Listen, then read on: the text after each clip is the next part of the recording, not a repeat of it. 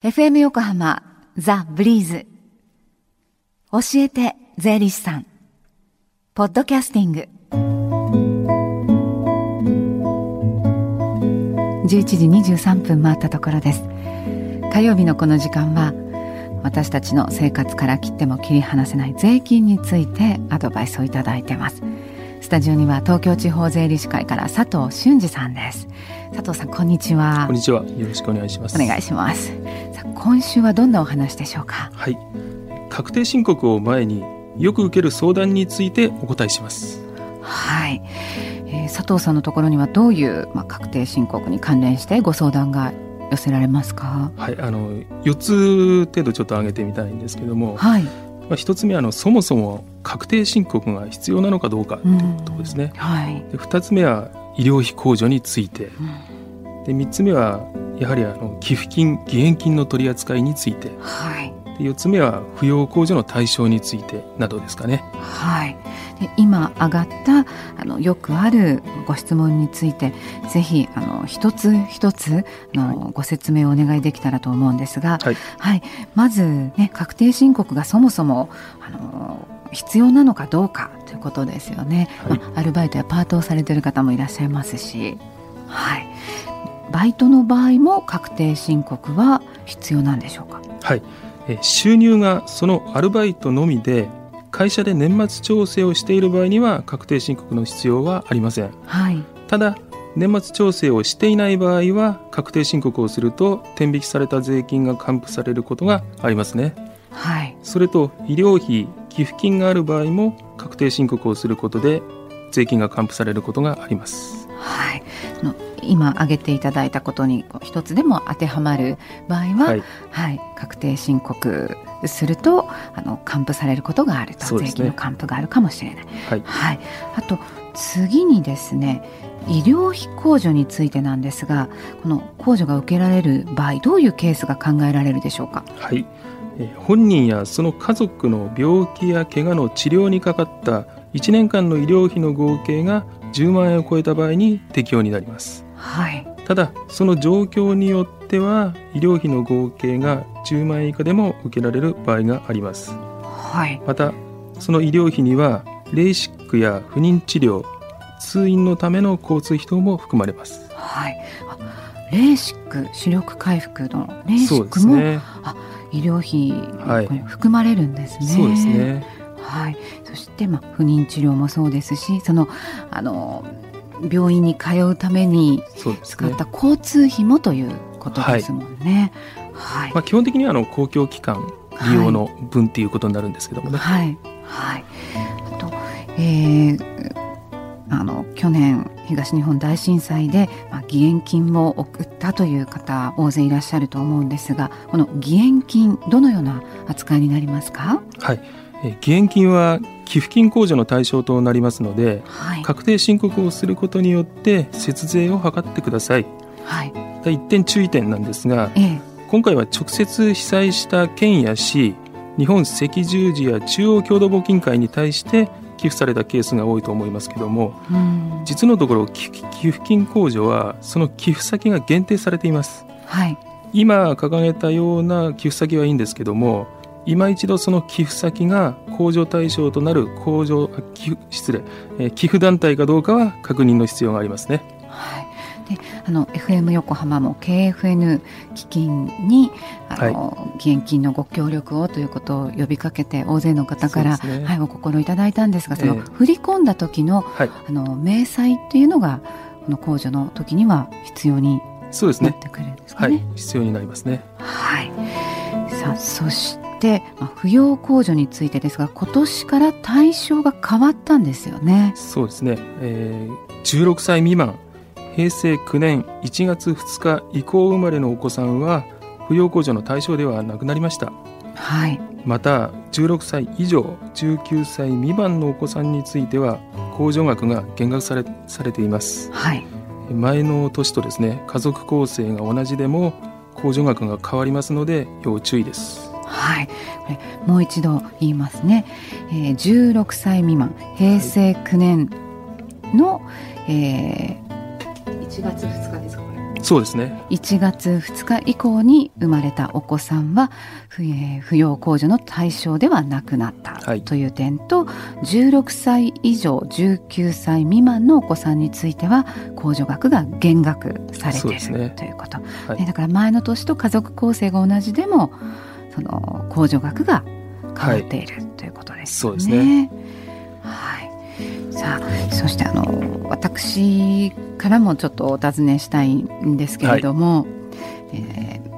ー、この方よんじゅうななさい和也さん、この方はもうあの確定申告の準備がずいぶん進んでいて、はい、もう夕べのうちに準備が整って、あ、もうあとは提出するのみになりましたって書かれて、ちょっと焦っちゃいますね私も準備は進めているんですけれども、はい、その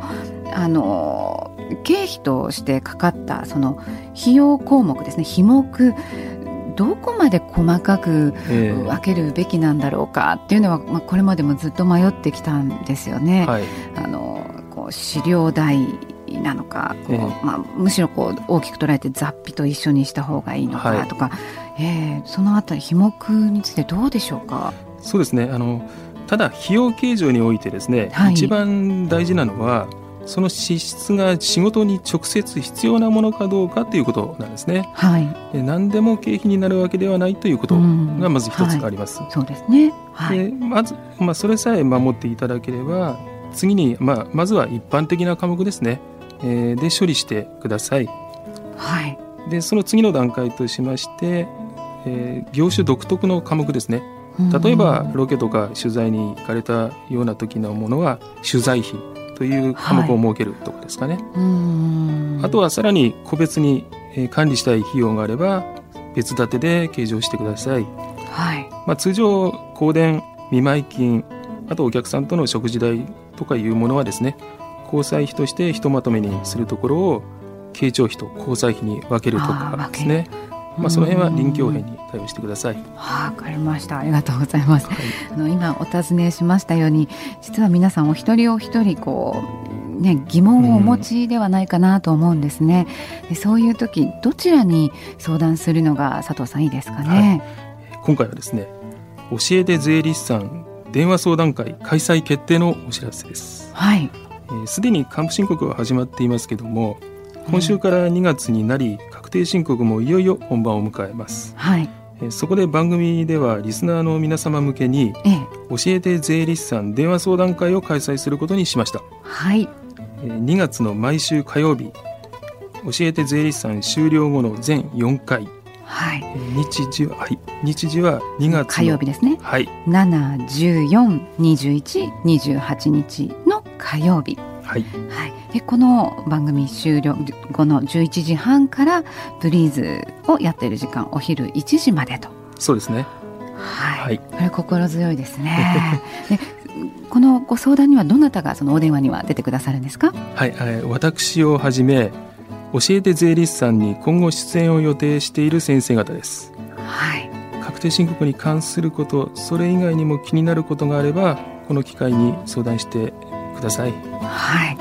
来週火曜日、それか、えー、それから、まあ、にがつ中の火曜日につながる電話番号番号をこの時点であのお知らせしておきます。 ゼロよんご さんいちご さんごいちさん ゼロよんご さんいちご さんごいちさん です。でこの電話番号はにがつ中の火曜日午前じゅういちじはんから午後いちじまでの電話相談会が開催されている間だけつながります。ご注意ください。佐藤さん、どうもありがとうございました。ありがとうございました。このコーナーでは皆さんから税に関するご質問にお答えしますので、お気軽にメールやファックスで教えて税理士さんの係まで送ってください。税金について学ぶ教えて税理士さんでした。 Deep inside your ear it still lingers on the fading sound of footsteps so clear to hear whenever I find you with empty beer bottles in your hand. I see someone four years old staring back at me. Once you told me you'd don't know who you are. There are pieces of you lost somewhere along the way. And you've been searching hopelessly in a wrong place. Cause they have always been with you from the very start. So many years you haven't been yourself. For many years you've struggled with your own shadow. And now you slowly getting back on your feet.